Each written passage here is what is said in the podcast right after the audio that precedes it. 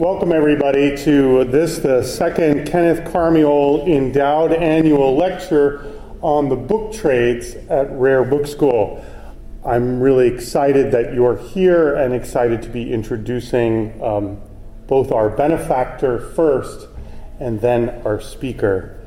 Ken Karmiol, the generous benefactor who endowed this lecture, uh, is sitting in the front row. Uh, he'll be giving autographs uh, after, after the talk.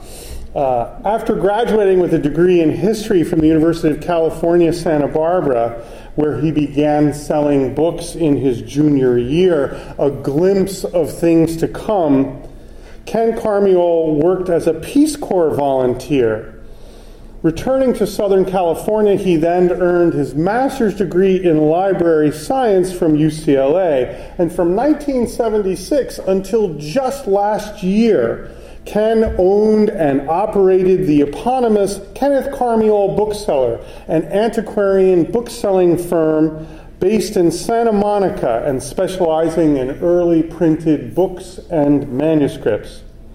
Sure, Ken has been a prominent bookseller and a very gifted one too, methinks. But deep into his core, Ken is a philanthropist, philos anthropos, a lover of humanity, a person who cares deeply about the stewardship of the historical record in its many forms. The Kenneth Karmiol Endowed Annual Lecture on the Book Trades at Rare Book School is but the latest of a series of strategic benefactions that Ken has made. At UCSB, his alma mater, he first created an endowment for the purchase of rare books and then a second endowment for an annual research fellowship. Then he also established library endowments at UCLA including one for a lecture series on the history of the book trade, which is how we met uh, quite a while ago now, uh, and another for an annual lecture or conference on archival studies, and a third for a research fellowship. Through the Book Club of California, he has also endowed a lecture on the history of the book trade in California and the West and the inaugural lecture for that talk, John Crichton, is in our midst today. In addition to his charitable investments in the world of books, Ken has rendered energetic service to a variety of organizations, among them the Board of Visitors for the UCLA Graduate School of Education and Information Studies, the Directors Advisory Council of the William Clark Andrews Library, Andrews Clark Library, the National Board of the Antiquarian Booksellers Association of America, the Book Club of California, and far and away the most important of all, obviously, the Board of Directors of Rare Book School at the University of Virginia. We who are gathered for this second Karmiol lecture are the happy beneficiaries of Ken's largesse. Please join me in thanking Ken.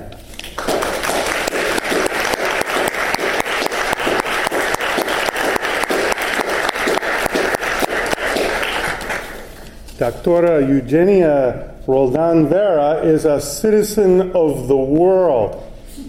Born in Mexico City, she received her master's degree from Warwick University and her doctorate from Cambridge after winning a major research grant from the Rockefeller Foundation, that's in New York, for scholarly research in Buenos Aires, Argentina, she did her postdoc at Humboldt University in Berlin. You get the idea. She is currently professor of the history of education and head of the Department of Educational Research at the Center for Research and Advanced Studies in Mexico City. Her work principally deals with the history of print culture and its relation to the history of education in Mexico and Latin America in the 19th and 20th centuries.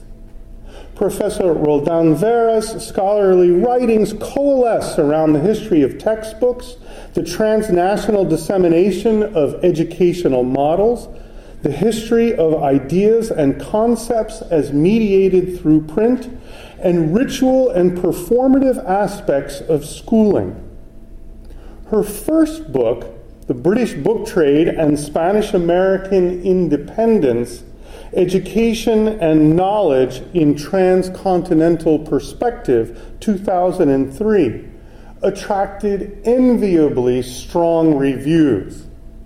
The papers of the Bibliographical Society of America, and I'm sorry to do this to you, called her work original and thought provoking, opining that Roldan Vera's monograph is a major contribution to bibliographical scholarship and intellectual history.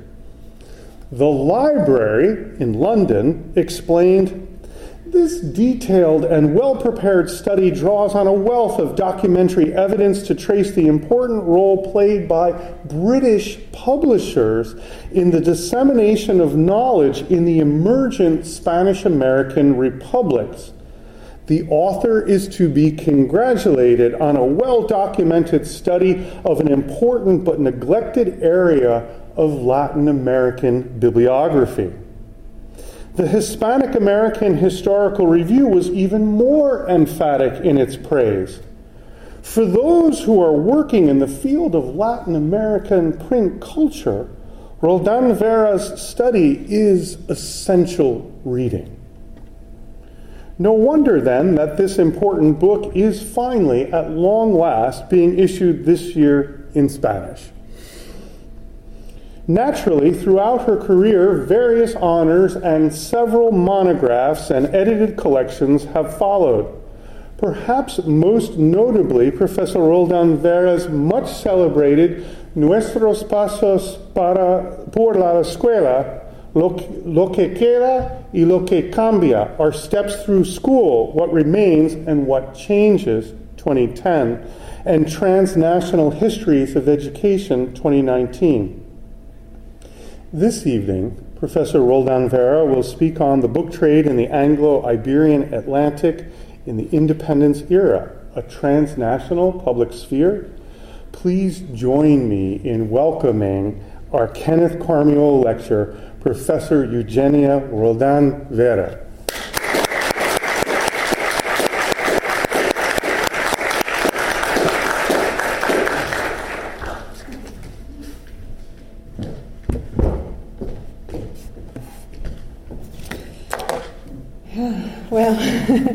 Thank you very much for your presentation, Michael. Thank you very much, Ken, for bringing me here.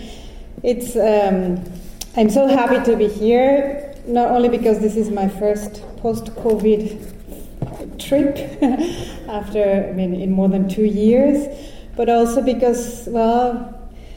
To be at the Rare Book School is, is really an honor. This is something I would have loved to do when I was a graduate student.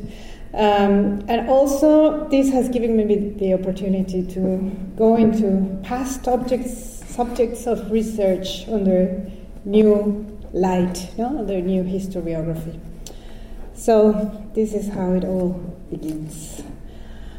Um, do books cause revolutions? Do they build nations? Is the dissemination of ideals of political or social radical change a factor of change itself? For a long time, the primacy of the view that ideas are the driving force of history led historians to assume that indeed books can lead to social transformations. Moreover, typical discussions unleashed by Jürgen Habermas' conceptualization of the public sphere that emerged in the European Enlightenment and the classic Benedict Anderson's uh, notion of imagined communities as the basis of nationalism in the 19th century brought to the center the role that print culture had in the development of new forms of communication and forms of experiencing collective belonging. However, studies focusing on the circulation of print, such as Darnton's classic The Political Bestsellers in Revolutionary France, have been more cautious as to the power books have to originate revolutions, opening up new venues to understand the complex relationship between print culture, reading, and social unrest. In this lecture, I'll go back to these classic themes, examining the relationship between print, independence struggles, and nation building in Latin America in the first third of the, of the 19th century. But with a new element the transnational character of the book trade in this period. Whereas most studies have examined the formation of public spheres and, at the national level and the link between print capitalism and nationalism, the reality is that the circulation of print always transcends borders, and the implications of this have not been properly explored. In the period I'm looking at, the fact that the production and circulation of print spanned over the Anglo Iberian Atlantic gave way to particular forms of reading and communication in dramatic moments of social and political transformation. So, in the first part of my lecture, which I will briefly trace the roots of the book trade in the Anglo Iberian Atlantic in this period. In the second part, I will take a few examples from the history of reading to discuss the notion of public and transnational public spheres in the 1820s in relation to the building of new nations. Apart from book history, I'm drawing on recent research on the entangled histories of the British and Iberian Atlantic worlds, which have paid attention at the intertwine of politics, religion, slavery, trade, and smuggling in the mutual constitution of both empires. This work suggests that the entire Atlantic basin was transformed by the conquest of new peoples and the production and commercialization of new products, from chocolate to cochineal, from cod to mahogany, from sugar to Brazil wood. The tobacco trade is a good example of that entanglement and you probably know that better than me. The Amerindian elites in Virginia ran the trade of the aromatic curled tobacco leaves for chewing, cigars for puffing. Sorry, no, I. Yeah, it was the other one. Okay.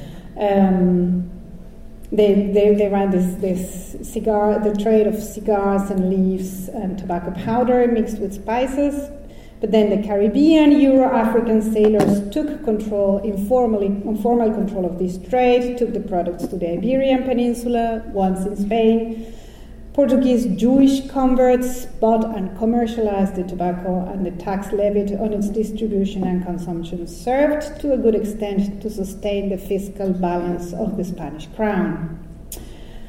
Now, if books are also commodities that cross linguistic and territorial borders, what was the role in this transatlantic entangled history?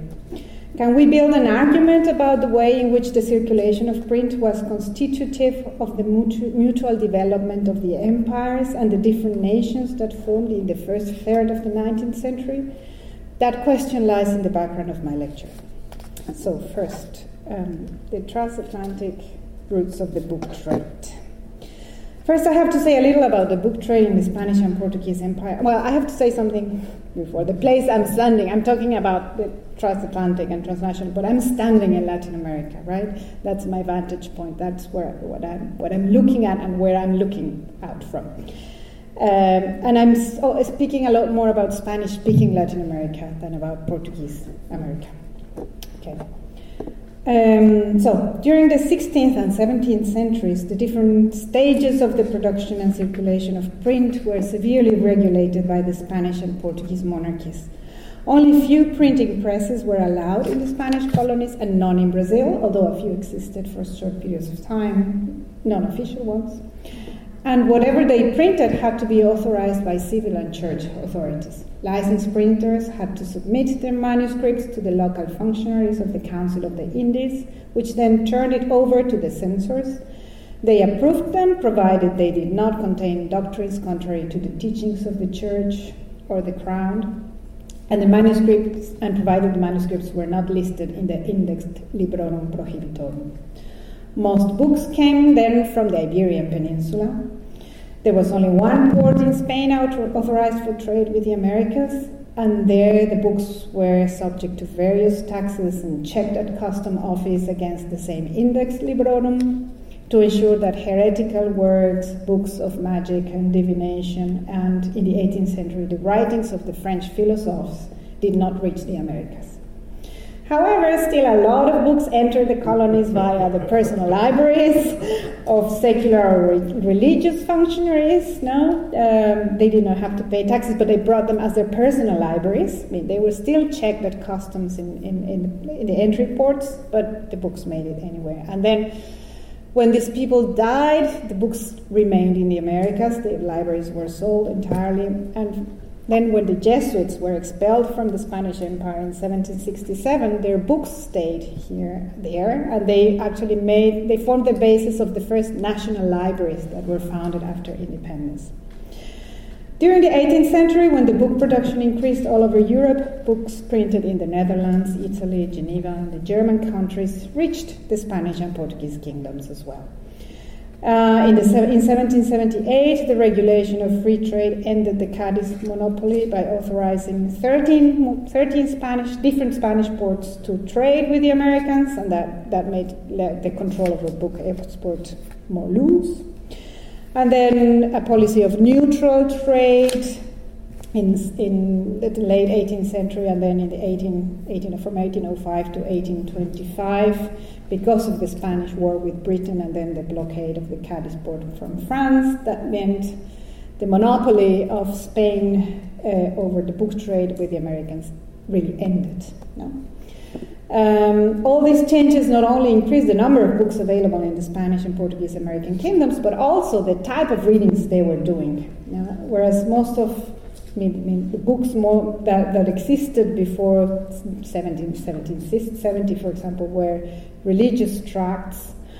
By 1808, 7, 60% of all the books that were imported were not on religious issues. They were on civil matters, law, political economy, natural history, education, dictionaries. The writings of Voltaire, Rousseau, Montesquieu, Raynal, Locke, Paine, although they were forbidden, they, they reached the colonies anyway in French. Um, at the same time, printing in Latin America in the 18th century increased threefold. Um, new printing presses were established. I'm just going to show you this. Well, the, the, the, when the printing houses were established in Latin America. So in the, in the late 18th century, there were many new ones. Um, and the main novelty of the 18th century in terms of print were the local periodicals that Anderson has talked about. Many local weekly or, yeah, weekly journals available. Um, or monthly. They published news from the crowd, events in Europe and in the different colonies, news about the arrival of ships, uh, obituaries, and announcements of festivals and public examinations in schools and universities. The rapid growth of periodicals has led historians to speak of the formation of a reading public towards the end of the 18th century. This was reinforced by large uh, policies of schooling implemented by the Spanish crown schooling, which included Indian communities and um, indigenous communities, I mean, and girls too. Um, moreover, the disintegration of the Spanish and Portuguese empires unleashed by the French invasion of the Iberian Peninsula in 1808, together with the first Spanish legislation on freedom of the press, gave a strong impetus to reading. The independence wars that followed, thanks to the availability of new, cheaper manual printing presses, led to the publication of hundreds of short lived periodicals, pamphlets, and flyers that were avidly read in collective gatherings. The independence wars of the 1810s and the efforts towards nation building of the new nations in the 1820s were accompanied by intense book production and circulation of works in Spanish throughout the broad Atlantic. In the North American cities of Philadelphia, New York, Boston, Charleston, and New Orleans, Spanish American and Brazilian diplomats and exiles published political works that then made their way back to their and other countries. Cubans and Puerto Ricans, who did not become independent until the late 19th century, um, continued publishing in those cities for several decades, publishing in Spanish, I mean, even setting their own publishing houses. In London, Spanish American expatriates and envoys published accounts of the struggles for independence and periodicals to gain British sympathy for the cause of independence or to instruct the new Latin American or the Latin American reading public.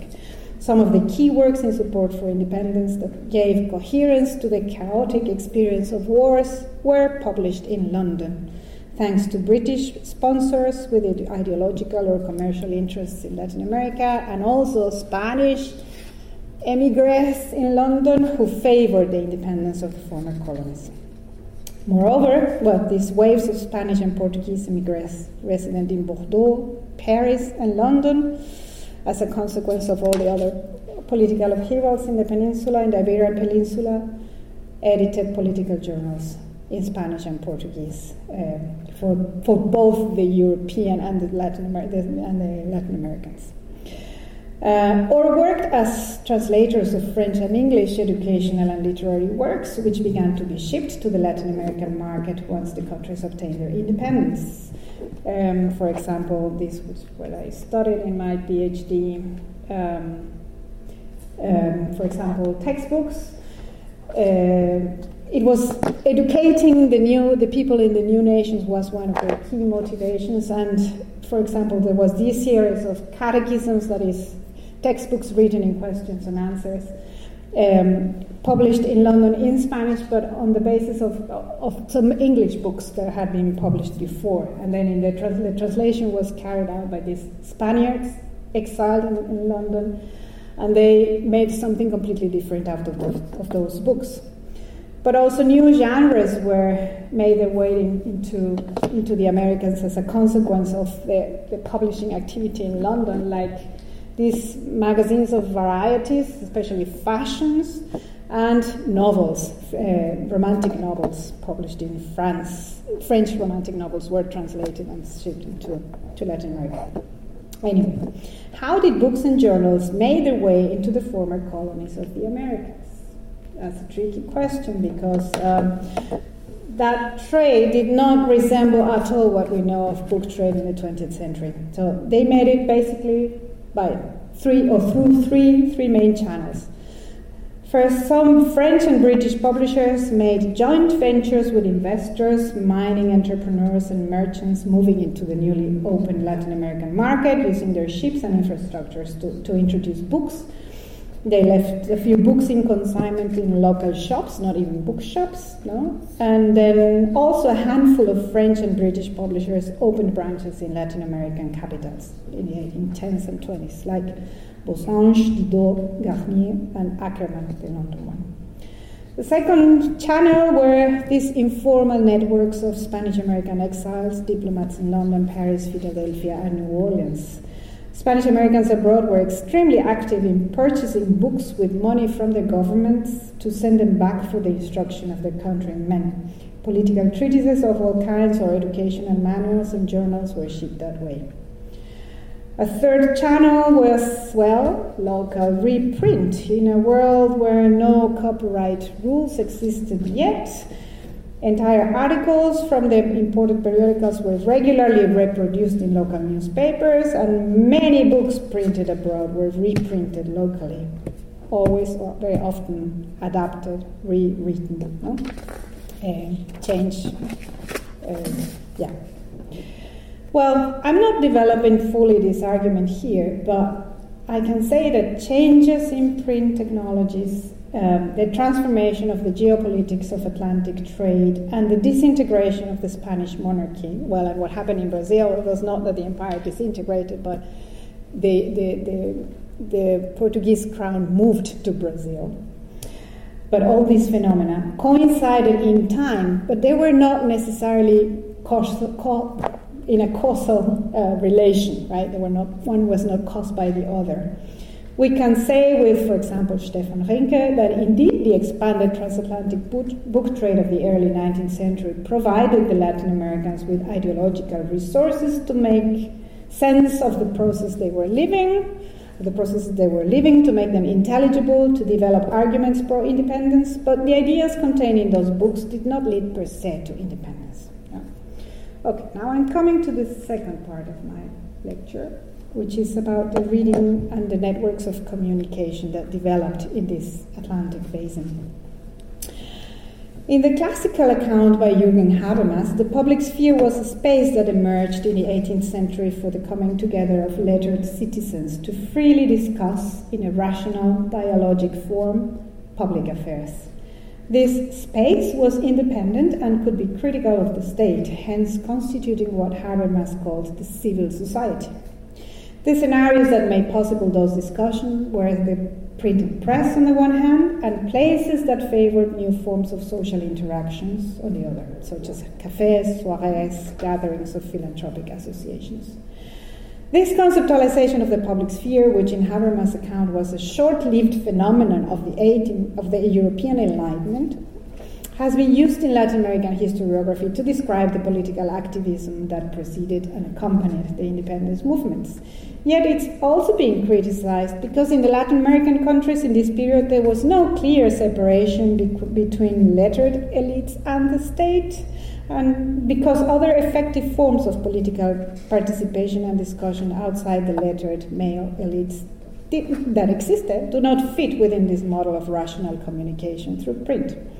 However, if it's problematic to speak of a lettered civil society at this point in history, it's undeniable that such lettered elites exist, that they engaged in new forms of political communication developed in this period, and that they were essential to the formation of the new political regimes and the struggles of the new political actors to gain legitimacy. Um, the networks of book trade and reading that developed in the first third of the 19th century were, moreover, entirely transatlantic. But in what ways did the transnational book trade enable and shaped such forms of communications? And how is that related to the formation of the new nations and their new place in the global geopolitics of the time? Well, to explore these questions, I want to discuss, I want to bring to the fore Three, three examples, very briefly, from the history of reading in Spanish speaking Latin America in the early independent period in the 1820s. All three must be understood in their historical situatedness. In this period, when kings no longer existed, when the corporations that organized social and economic life were being dismantled, and when the political and social orders had no clear correspondence with the divine order anymore, readers found themselves in that typically modern gap between experience and expectations. The future was open and uncertain, yet people were optimistic given their freedom and abundance of natural resources it was so promising. If books produced or smuggled into Latin American colonies towards the end of the colonial period provided the residents with resources to make sense of their experience and build arguments for or against independence, once independence was achieved and these countries had become republics, no, reading became an essential part of the collective process of nation building. Moreover, reading what came from other colonies or from outside the former Spanish Empire helped the new political elites to distance themselves from Spain and gain legitimacy. Access to foreign books became instrumental to build a narrative that the Spanish monarchy had kept their subjects in ignorance, limiting education, monopolizing the book trade, and censoring what they were allowed to read, even though this narrative was not that correct. But it was an essential narrative. So, my first example is about reading and self education. It's an example of a solitary reader who described his access to political and instructional works from abroad as his key to first to self education. This was no ordinary reader. It was Domingo Faustino Sarmiento, intellectual and politician from Rio de la Plata, who would later be the main maker of the mass education system in Argentina. His account of his reading experiences as a teenager written while he was in exile in Chile, had the purpose of legitimating himself against the Argentine and Chilean ruling elites who had been educated in the traditional colleges inherited from the Spanish monarchy, a privilege he did not have. So, in his narrative, he, he tells how, how he, his encounter with Ackermann's catechisms, this catechism I showed you before, printed in London, he suggests in his narrative that he had prefigured in his mind something that did not exist locally, but came from outside. I don't know if you can see that, but this is how he describes uh, how he read this, these books. People's history, geography, religion, morals, politics, all that was already written in my mind as in an index. I liked, however, the book which dealt with them. I felt alone in the world. But there must be books, I said to myself, especially about those matters for children, and understanding them well, one can learn with no need of teachers. And I launched myself in search of those books, and in that remote province, at that hour of my resolution, I found what I was looking for just as I had conceived it, prepared by patriots who loved America and who from London had provided for that South American need for education, answering my clamor. Ackermann's catechisms. I have found them. I could shout like Archimedes, because I had foreseen them, invented them, looked for such catechisms. Well, refashioning himself as more advanced than his fellow men, he knew what was missing, he knew what was to come. Sarmiento then mentioned what he read after those books the Bible, presumably a, a, a, an edition of the New Testament printed in, in England, again in Spanish. Paley's Natural Theology, The Lives of Cicero and Franklin, Walter Scott's novel, among others. All of them books printed abroad, given to him by some local shopkeeper. So Sarmiento compared himself with Benjamin Franklin. This, this was published in 1850. Okay, so. Uh, um, the supreme Republican icon of the self made man. I felt I was Franklin, and why not?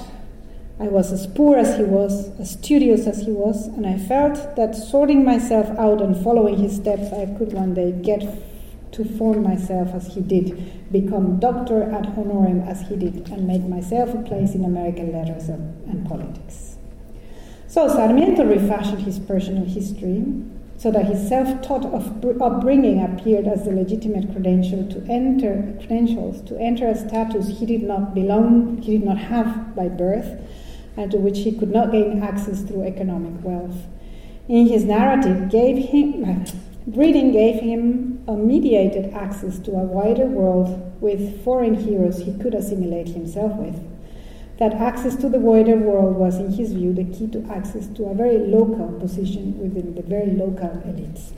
My second example is about uh, fashion magazines for women. In 1822, a British merchant came, named William Bullock passed by the Mexican city of Jalapa. Talking to members of the wealthiest families of the city, a group of women became very interested in a magazine he had, but that was Ackermann's Repository of Arts, which had some plates of women's fashions. But that's the passage. Six months later, when Bullock visited that city again, he noted a big change, which we reported in his travel book. Um, on my return to Jalapa, I was immediately struck with the alteration that had taken place in the appearance of many of the ladies during the short time of my absence. Instead of their universal appearance in black, as formerly, many were now to be seen in the last fashions of England in white, white muslins, printed calicos, and other manufacturers, manufacturers of Manchester and Glasgow and the public promenade on the evening of a Sunday or a holiday presented an appearance of gaiety hitherto unknown. On inquiring the, ca- the cause of this change, I was informed that it principally arose from the volumes of Ackermann's fashions which I brought with me from England, and the arrival of an English lady whose newly imported wardrobe had made a hasty tour through the most un- uh, of the respectable houses in the city and from which the bells had taken their new costumes. I believe a few of our dashing milliners with a tolerable stock in trade would soon realize a property, and by introducing British manufacturers where they are at present little known and known and considerable to their consumption. The revolution in dress and fashion will probably be as great as that in politics, and I hope will change more frequently. Well, beyond Bullock's claim, clear aim of inviting British textile manufacturers to trade in America, and beyond his personal connection with Rudolf Ackermann, who soon after began publishing a Spanish version of his repository of arts for Spanish America, I want to point at the cultural value of fashions for the wealthy women of Jalapa. Judging by related research into the history of dress, I can say that their desire to change their appearance to that of an English lady was in this moment linked, and I, and I, mean, Bullock exaggerates, but, um, but I believe him on that. um, uh, it was linked to values of civilization and respectability. Dressing in English fashions, mediated by an English fashion magazine, fashion magazine, was not only a way of distancing from traditional Spanish way of dressing, but also belonging to a wider community of more culture, as they call it, more civilized people. Looking outwards was again a means to build a new nation they wanted to belong to. My last example um, is not about. It's, it's about something different. It's about networks of communication. Communi- I mean, reading is communication, but this is a case when readers wrote back and, and and writers wrote back to. So, whereas the two first examples deal with how books that came from elsewhere had a role in making readers imagine they belong to different worlds, and in so doing, building their own world, my last example is set in a scenario in which reading led to an intense two way communication among subjects located in different parts of the Atlantic world. I will talk about the networks of print, books, newspapers, and printed correspondence that were established between, I mean, among British, French, and Spanish American learned communities of educators, intellectuals, and statesmen around the dissemination of an educational innovation of the time, the so called monitorial system of education. The monitorial system of education was a method of elementary schooling designed to teach large amounts, large amounts of children under few teachers, thanks to the coordinated work of more advanced students called monitors. It was designed in the British Empire, simultaneously in London by the Quaker Joseph Lancaster, and in uh, India, in Madras, by the Anglican Andrew Bell. And became extremely popular in the early independent Spanish American countries and also in Brazil, even though it was not independent yet um, as in many other parts of the world. Its rapid dissemination in Latin America in the years 1815 to 1830 can only be explained because of the high expectations it was associated with, um, and because of the effective networks of communications through which it was disseminated. An examination, so here are some of the, of the, uh, uh, of the manuals of the monitorial system published in Latin America, no, in Spanish. Now, an examination of the dynamics of such communication can tell us something very interesting, not only about the positioning of the different parties involved, but also about how that shaped the knowledge of the monitorial system itself. So, let me show you a picture of the. Um, well, these are some of the manuals. That's the instructions for teachers on how to conduct a monitorial or so called Lancasterian classroom because of Joseph Lancaster. The system was supposed to be easily replicated simply by following those detailed instructions, which say how many classes, what they were supposed to learn in the first class. The children were divided in small groups, each of them had a monitor, blah, blah. I'm not going to talk about that. But look at the. Um, now, look at the roots of publica- publication of the manuals. It's not very easy to see. Well, um, well, they told me I should not move, so yeah. At the bottom, these are the titles of the books published, the manuals of the monitorial system published in England.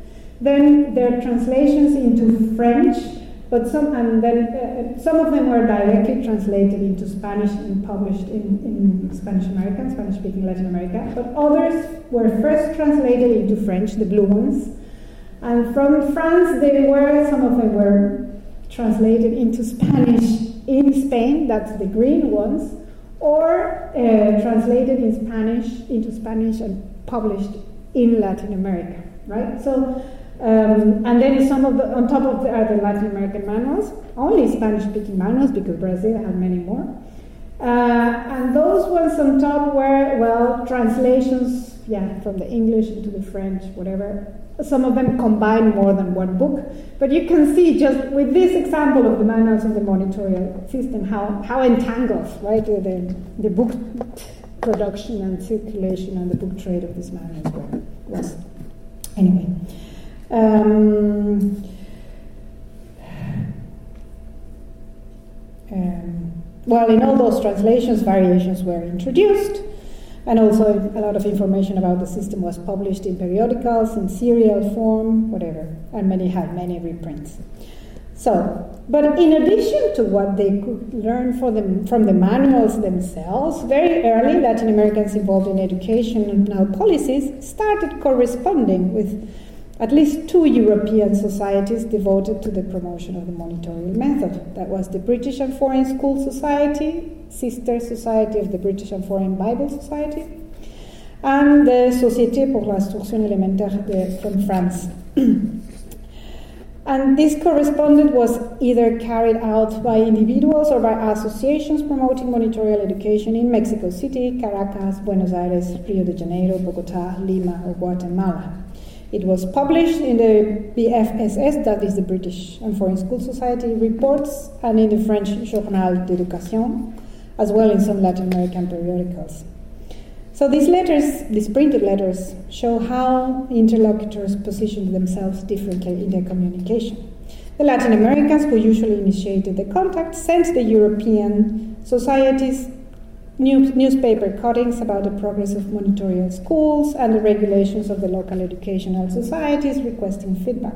They also wanted the societies to send them teachers and printed lesson plans, teachers' manuals, school textbooks, school materials, and books of general knowledge. The European societies wrote back with lesson plans and occasionally a manual for teachers. But more than the other things, what they sent were certificates of membership to the old society, copies of their internal regulations, and instructions for the creation of monitorial education societies modeled upon their own. Clearly, Latin American societies were looking for validation of their local activities while seeking approval from the civilized parties of the exchange, right? So, this is, for example, how. Uh, I don't have much time, but you can read the terms of this of this uh, communication by um, the secretary of the Lancastrian Society of Bogota to the French um, society.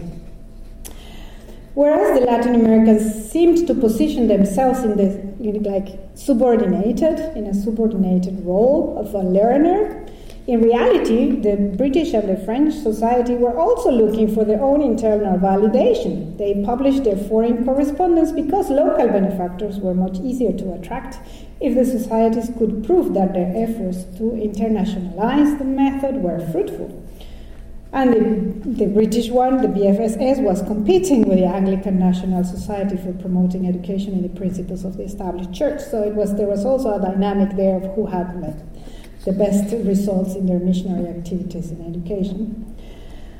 And the French, well, the French society was also competing for importance with, uh, with the British because, um, well, as La, La Rochefoucauld, an, an author, a member of this society, as he wrote, well, even though it was the English who invented the method of the mutual instruction, the French could have done it. The French could have invented it. And France's role, according to that, was to bring the method to perfection, to disseminate it, and then to contribute to the welfare of the people to achieve national glory and prosperity. So the, the mission civilisatrice of the French was already there to be seen.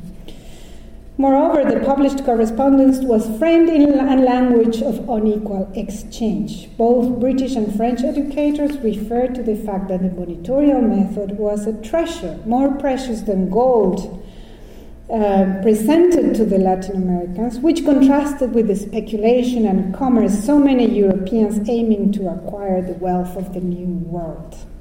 Right? So, in the correspondence, Latin American politicians were also positioning themselves as providers of raw information, as raw material, raw resources, but just as they did with the gold and the mines, and they were looking for investors, they were also sending information about what they were doing with education, what they were doing with the new political systems, you know, like experiments of Republican organizations sent to Jeremy Bentham, whatever. Um, um, the Guatemalan intellectual Jose Cecilio del Valle, who corresponded with the French Society as much as he did with Jeremy Bentham or from Alexander, with Alexander von Humboldt or with publisher Rudolf Ackermann. Sorry, I'm coming soon to my conclusion. No, I didn't, I have this slide. Um, um, mean, he, he provided all these uh, great French and British thinkers with bits of information about the history, nature, politics, and education of his native Central America, so that they would gather this information and make like the theories and models that they needed in, in back in Latin America to develop their countries. For example, this is what he wrote this uh, Valle uh, to, to an author of a political economy treatise in Britain. I wish that every wise man of Europe devotes his talent to design the plan that the American republics should follow in their internal and external affairs. You who have put together in book the most useful that to date has been written in England, France, Italy, and Germany would make your work more useful if you united the theory with precise indications as to what is best for the Spanish American states to achieve wealth and prosperity. Your work would then have a double value in the new world, and your soul would enjoy the satisfaction of having shown the way to emerging societies that need a guide or preceptor.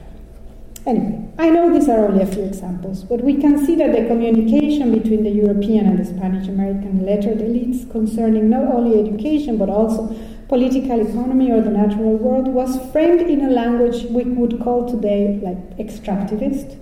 Unprocessed fragments of information about the political and educational characteristics and experiments of the countries were exchanged for knowledge, methods, plans, or directions for the new rulers to follow.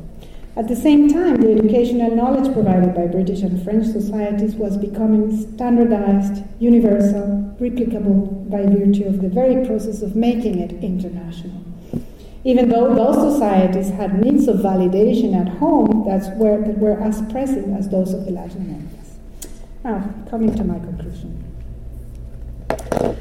The category of the transnational public sphere has been applied in the present globalized world to describe the discursive arenas and communicative circuits that overflow the bounds of both nations and states, and in which public opinion and political wills are generated and mobilized to create pressure over national and international government structures. For example, Nancy Fraser has put it that way. As I mentioned before, in the phenomena that I've, I've, been describing, it's not possible to talk about the formation of a civil society actively discussing public affairs independent from states. But we can certainly talk of extensive communication by print between educated intellectual elites that often were part of the government.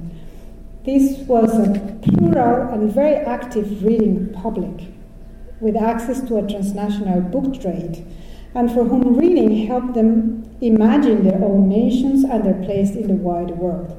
But the normative force of the category of public sphere, as if it were part of a history of modern good democratic practices, makes it a little unhelpful to extend its use for this time period. More important would be to try to identify the dynamics of the communication that was established among people situated in different parts of the Anglo Iberian Atlantic by means of print.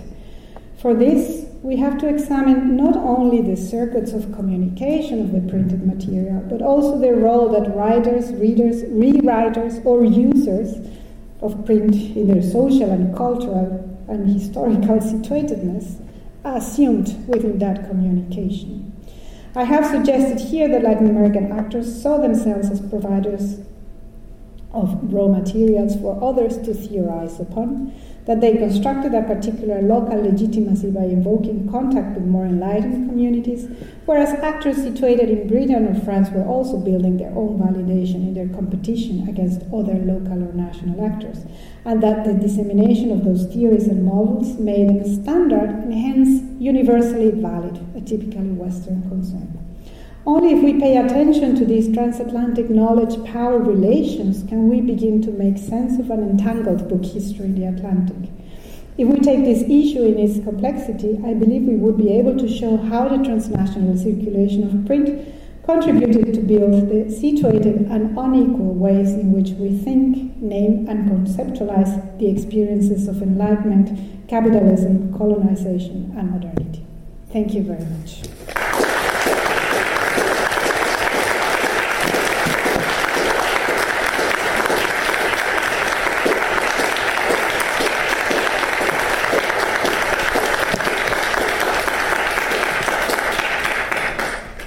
Thank you. So I understand there's a, a brief question and answer time.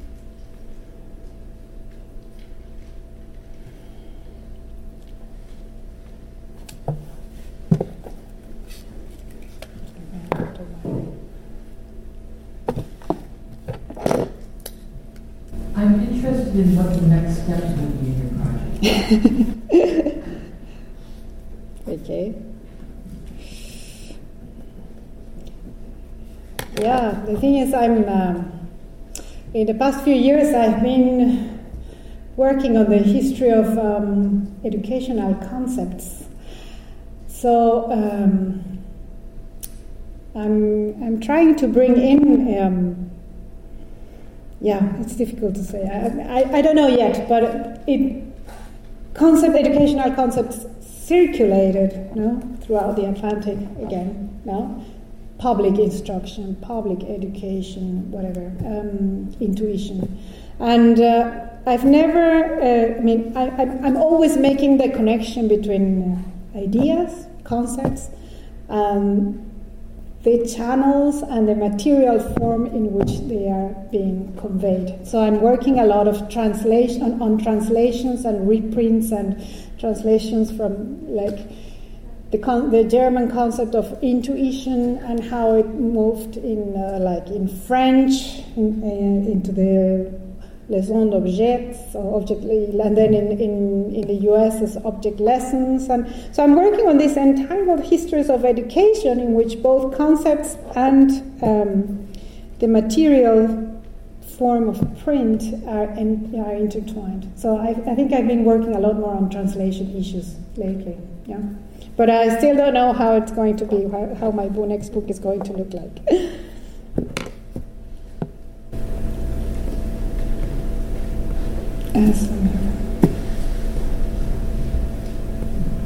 Hi, um, I was wondering if you could speak a little bit toward um, social class in um, the implication of these books. I know later in the 19th century, for example, the Hispanic American press will try to advertise Enlightenment books and European books in order to create this like, you know, emerging middle class in the United States of immigrants. So I'm wondering, especially considering like during the revolutionary period when they're basically just replicating European, you know, models of existence and being, what what role did maybe like the newspapers play in trying to like did they try to advertise the, this to a wider social class mm-hmm. or was it just really specifically advertised toward um, the elite? Mm-hmm. you know, was it in the education system for everyone?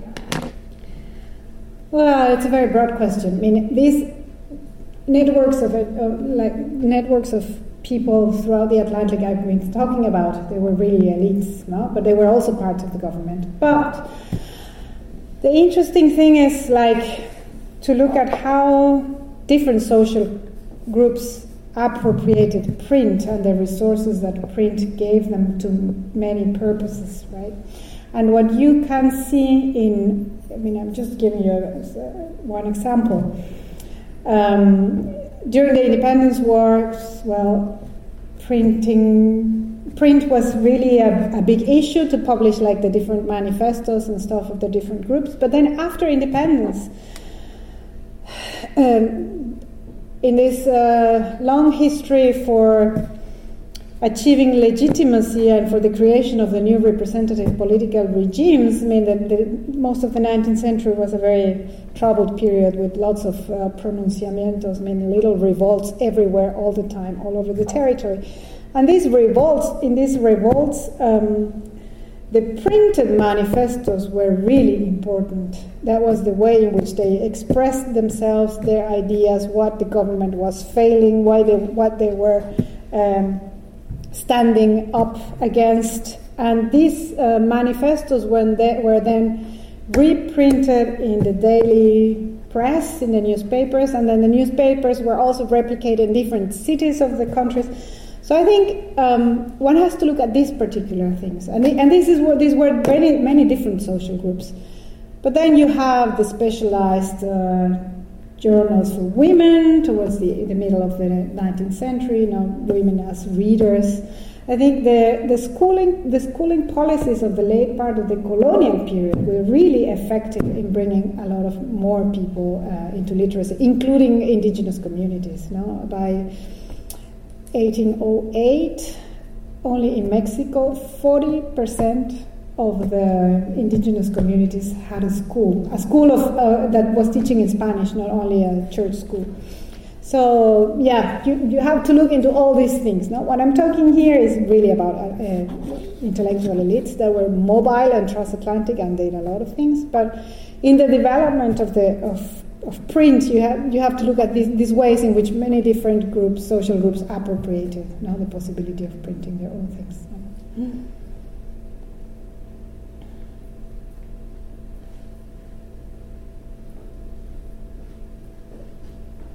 Yeah, Michael. Thank you so much. Uh, I'm wondering what kind of documentation, I'm really intrigued, do you have um, about these ad hoc relationships between booksellers in you know capitals and um, marine venturers to the new world? Uh, people who are running ships, people who are uh, uh, passengers on ships to establish new commercial enterprises. Could you tell us something about the, the nature and, and kind of historical record of how we know about those things? Well, we have the book registers at the custom offices because books had to be declared, yeah, either in Spain or when they came in. So that's that's one source, um, especially for the colonial period. But then for the early independence period, well, it's a myriad of sources like tra- I mean, travelers' journals and then um, personal correspondence of publishers, diaries, and stuff. But mainly, you want to follow like the yeah. I, I looked into so many different things, and it, I didn't even have the archival records of Ackermann of the of Ackermann's company. But I had, I don't know, the journals of Blanco White, one of his translators, the journal of um, another another traveler, Waldeck, the journal of Pollock, and then some of the bank accounts and stuff. One has to look for, for this period, really, one has to look to different sources like around the subject because there is not a a specialized specialized archive on book trade and, and book. no no no no no that that's why I was in all over the world when I was writing this dissertation huh? yeah to look into many different things but more system these book registries in, in the ships perhaps that's the most most systematic source of information you can have mm-hmm. but also also sorry also some uh, journals um, um, in the in the port cities published when a when a ship arrived and it had I don't know it's it said it has whatever twenty boxes of books. You don't know exactly what books, but you know that books were coming in. Huh? So this also also these sources.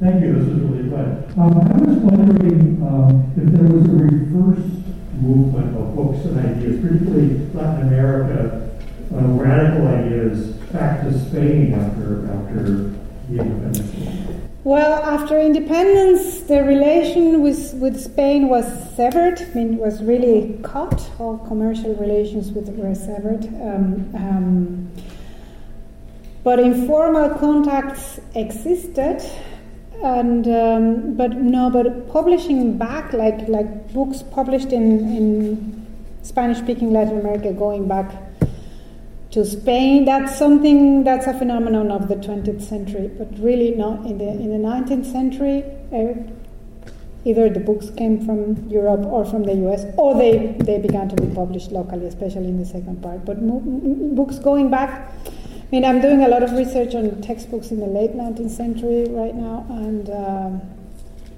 we it's the same it's the same trend. Books printed in France are translated into Spanish and published here, not the other way around. Not the other way around. Uh, mm-hmm. Fantastic. Mm-hmm. Um, what depth of knowledge, and thank you so much for sharing it with us today. Please join me in thanking our